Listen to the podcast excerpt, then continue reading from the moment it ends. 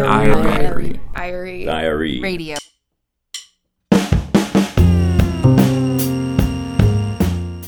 '16 brought us one of the most interesting election seasons in American history. President-elect Donald Trump came out on top, basing his qualifications in part on his success as a businessman, and, like many of the country's wealthiest people, he also claimed to be generous with his personal fortune. During his campaign, Trump said repeatedly that he'd given tens of millions of dollars to charity, out of his own pocket. In one of the most prominent investigations of the campaign season, the Washington Post found out that, for the most part, that isn't true. I felt like I had learned basically what I could about Trump's charitable giving, which is that it appears to be a facade. That he claimed to be a philanthropist, but at every turn tried to avoid actual philanthropy or to have other people pay his philanthropy for him. On this episode of the podcast, Riley Beggin talks with David Fahrenthold about his investigation into Donald Trump's history of charitable giving, or lack thereof. We'll hear about the methods he used to get hard-to-find details on Trump's spending, and how he learned that Trump has likely been breaking the law by using his foundation to pay for personal items and to help his for-profit companies. Plus, he'll tell us his thoughts on how journalists should cover the Trump administration going forward. I'm Daniela Vidal, and you're listening to the IRE Radio Podcast.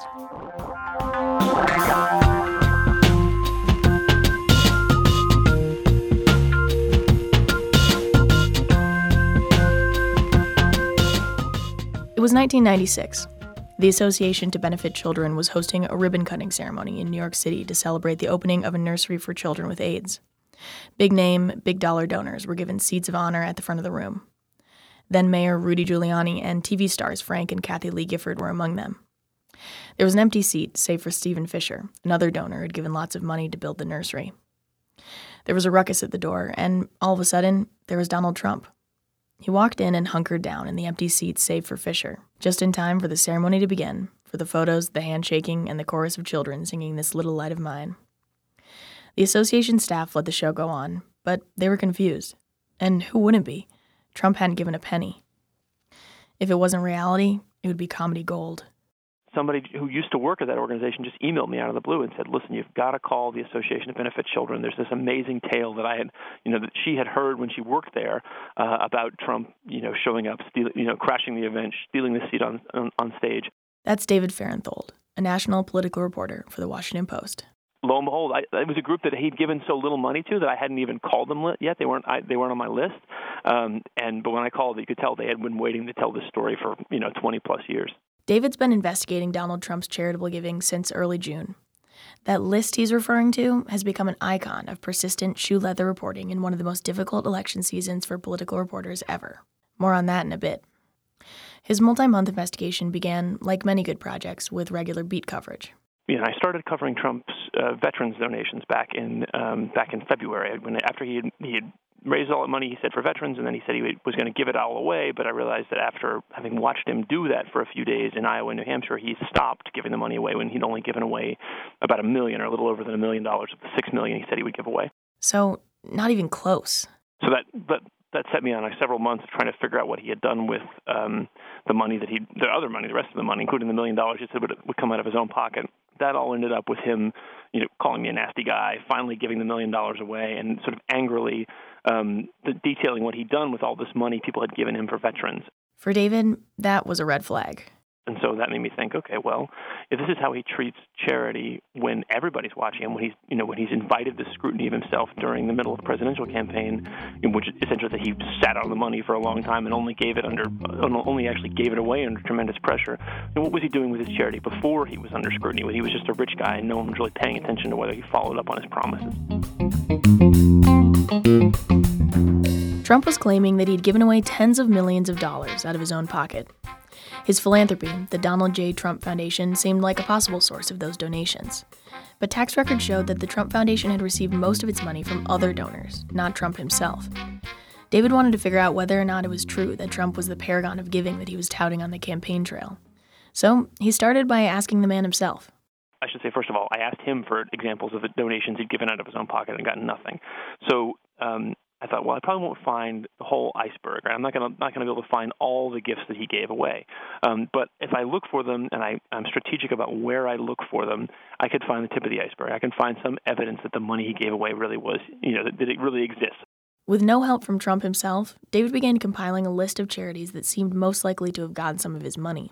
So I thought I would look at the charities that seemed most likely to have gotten money from Trump. If Trump had given money to anybody, he would have given it to them. So I started with charities that he gave money to from the Trump Foundation, which is not his money, but I thought maybe if he liked them enough to give them other people's money, he might give them some money of his own.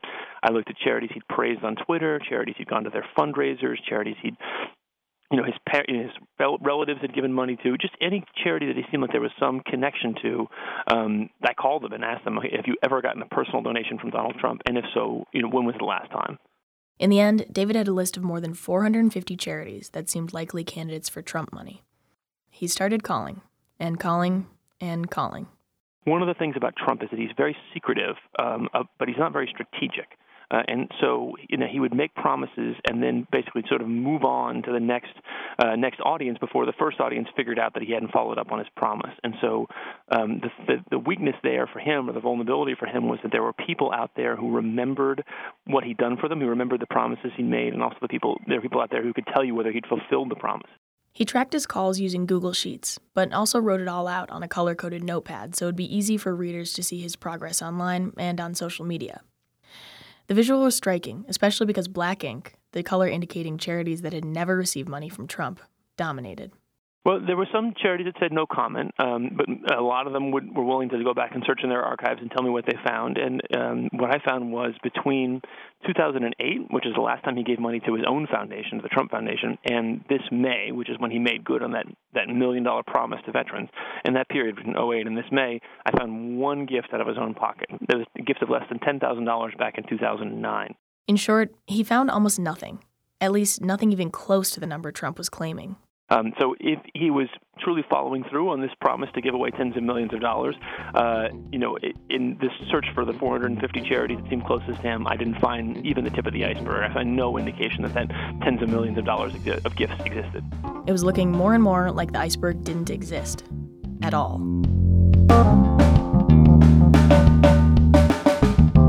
It turns out that David was right in more than one way. Those missing Trump donations were breadcrumbs, leading to a much larger realization. Along the way, I learned something I didn't even know I was looking for, which was the Trump Foundation. As I said, it's other people's money. I had thought of that from first as sort of a roadmap to where I might find personal donations from Trump's own pockets. But it turned out that there was something interesting hidden in those donations, too. As he worked his way through the list of charities, he started noticing a pattern. Organizations were saying they didn't receive any money from Trump himself. But then some would follow up with something a little curious, a story about how they came to receive Trump Foundation money. And I started to realize that he used the Trump Foundation in ways you're not supposed to use a foundation, particularly to buy things for himself or to buy things for his businesses. He would use the Trump Foundation's money to buy portraits to hang on the wall of his businesses, to buy a signed football helmet, to buy to pay off legal settlements involving his businesses. Those anecdotes started to stack up, and David started to delve into unfamiliar waters. So he sought out experts and lawyers that could help him understand charity law. After a while, the stories he was hearing began to make a lot more sense. What happened in some cases was I just didn't know that much about charity law when I started this project. And as time went on, and kind of by accident, I would discover something and talk to charity lawyers, and then I'd be like, wow, I remember months ago I found an example that actually, now that I'm more informed, I realize what I found was something important and illegal. One example is the case of Trump's Mar-a-Lago club in Florida. In 2007, Trump got in a fight with the town of Palm Beach, Florida, over the height of a flagpole stationed outside his luxury golf and beach club. He faced $120,000 in unpaid fines, but the town agreed in a settlement to waive those fines if Trump made a $100,000 donation to a veterans charity. Instead, Trump paid the donation with funds from his foundation, the one financed almost entirely by other people's money. And I learned about that back in May, but didn't really understand why that was bad or that was against the law. And it was only later that I saw, oh, wow, you can't use your foundation's money to pay off a debt incurred by your for-profit business. And I could go back and see what I had learned months before, and that became the basis of a big story. Trump used $5,000 of his foundation's money to buy ads for his hotel chains, $12,000 to buy a football helmet signed by then Denver Broncos quarterback Tim Tebow, $30,000 to buy two giant portraits of himself, $264,000 to renovate a fountain conveniently located just outside the windows of a Trump hotel. The list goes on. Experts in charity law say these purchases are part of an illegal practice called self-dealing. If you're going to buy things that are a direct benefit to you, your business, or your family, you can't have your foundation pay for it. 2 weeks after the election, David found 2015 IRS tax filings showing that the Trump Foundation had admitted to illegally participating in self-dealing.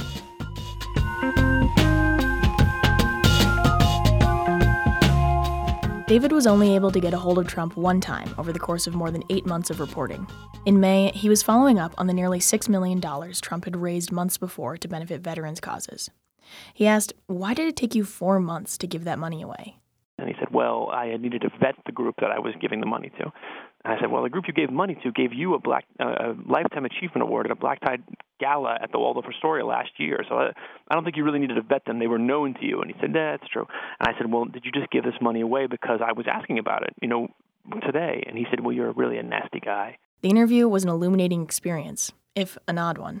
The interchange was really interesting because he would say that you're a nasty guy, you should be ashamed of yourself, but I needed to get other factual information out of him. I don't want to argue about whether I'm a nasty person or not. So then I just say, well, okay, now going back to this particular aspect of it, when did you call them? Why, how much money did you give? What about the other money of the Trump Foundation? I would just take it back to a factual question, and then he would reset from personal insults to answering the factual question, and then that answer would devolve into insults again, and then we'd start again, and the next question, factual, devolving into insults. It was a really odd interview. I didn't speak to him ever again, or he never called ever again. He did, however, have a few more interactions with the Trump campaign, but they were limited. Mostly they just didn't respond to my questions. I'd send them questions on email, very detailed questions, asking fact-checking questions. Generally, they would not respond at all. As a reporter who wanted to do his best to tell all sides of the story, that ended up being one of the most challenging aspects of the investigation for David.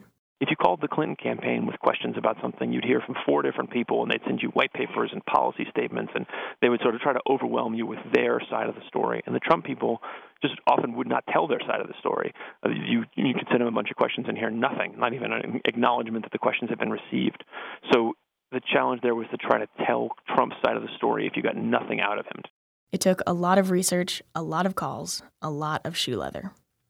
The experience brought him back to a story he worked on in 2014 about the government's, quote, underground paperwork dungeon used to store federal employees' personnel records.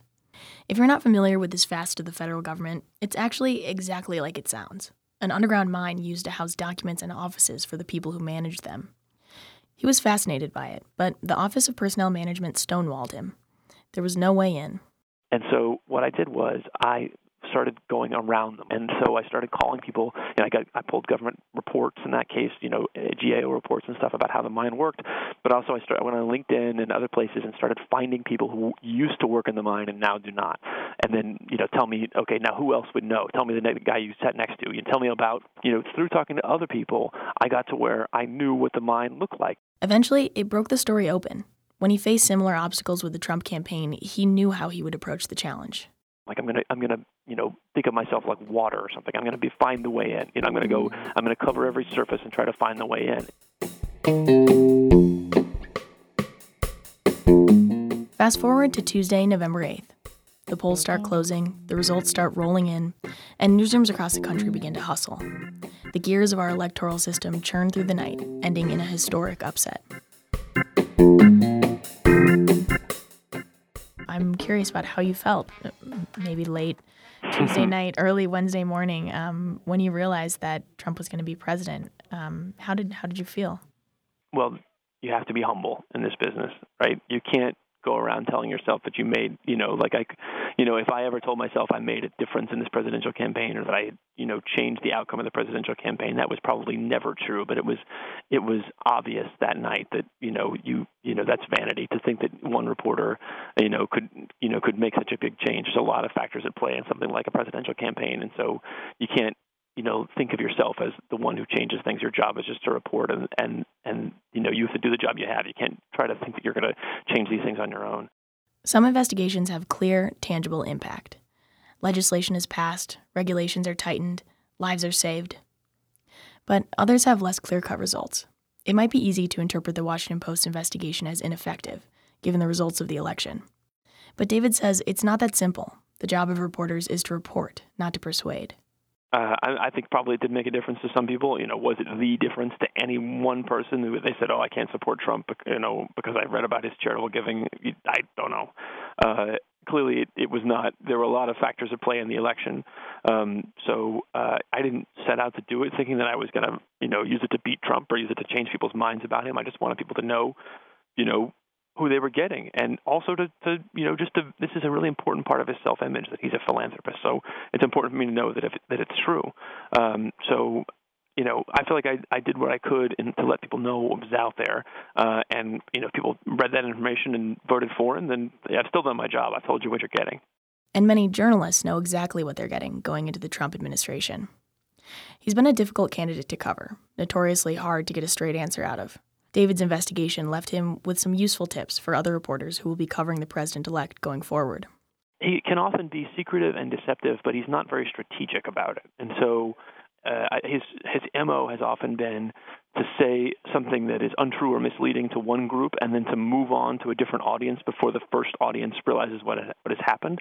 And so he's always finding a new audience. You know, think about Trump Steaks, Trump Water, Trump University, Trump Magazine, Trump, the airline.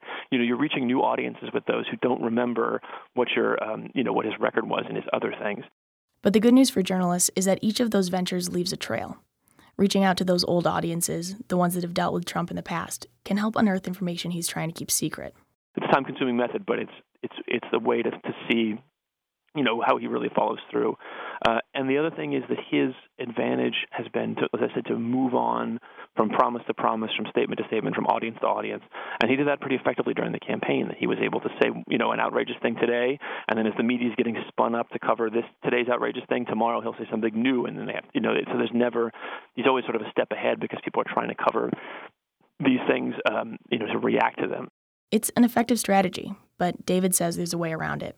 So the key to me was to pin him down, you know, to just focus on one area of his life and remind, you know, continually return to it. Don't let him and his shifting agenda change your agenda. If you want to tell something important about Trump, it takes time to understand that facet. But once you've got it, you can tell, you can learn a lot about him. But you have to just make sure you're focused on one subject and you're not chasing his words from day to day. Plus, this isn't campaign season anymore. It's the real deal, and Trump's going to have less wiggle room than ever. I think the thing for him that's going to make being president hard is that the audience doesn't change. You know, you're under this. You're every day judged by your actions, not just by your words. And the people who are you know, judging you are not going to move on. They're not going to lose sight of you. They're not going to, you know, the press corps will be on him every day about everything, and the Democrats will, and the Republicans who disagree with him in the House. You know, he's not going to be able to change the subject as easily as he did, and he's not going to be able to control information the way he did because he's the head of a large government. But I think that the lesson for reporters is that, you know, you can't just shift subjects when he does. You have to make sure if you find something important that tells you something important about the government or about him, you got to stay with that and not let him pull you off into the next thing. And David plans to keep at it as well. He's going to continue covering Trump's charitable giving as a part of a larger beat about the president-elect. The New York Attorney General opened an investigation into the Trump Foundation in February, and David says he'll be keeping a close eye on their findings. He'll also be continuing to rely on a large audience of online followers who have helped him get scoops in the past. I have a big audience now who have proven themselves to be extremely good sleuths and extremely good reporters, and I'm going to try to find a way to use the Twitter audience that I have, the engaged people that I have following me now, in the same way, to try to, you know, dig up more, to try to find more and see more and analyze more than I could have analyzed on my own, and also, you know, just to remember that. What I was saying earlier about pinning him down and about focusing on one topic, that, you know, that's whatever I do, I want to make sure that I find a way to, both in my coverage and also in my Twitter feed and other places, that I find a way to focus myself and my readers on what we know about one thing, and to not let him change the subject if I think the subject is important. Election night seemed like it would be the end of a long investigation, but he's come to terms with what November 8 meant. It's just the beginning. I had thought of this charity coverage as like a very intense but very worthwhile and meaningful experiment or experience, and it was going to be over on November 9th. And instead, which is just the beginning. I mean, we're just at the beginning of something, not at the end of something. I think that was sort of a little shocking at the beginning, but that's the job, and I think we're now, fully into that job.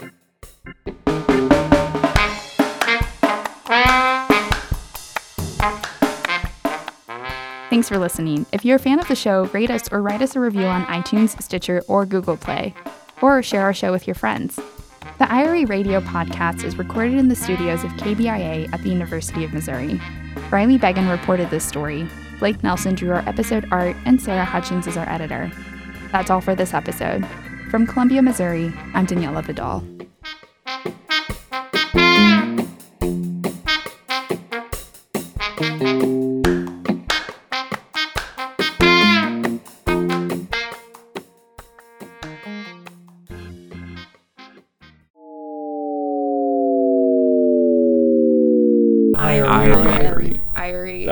Radio podcast.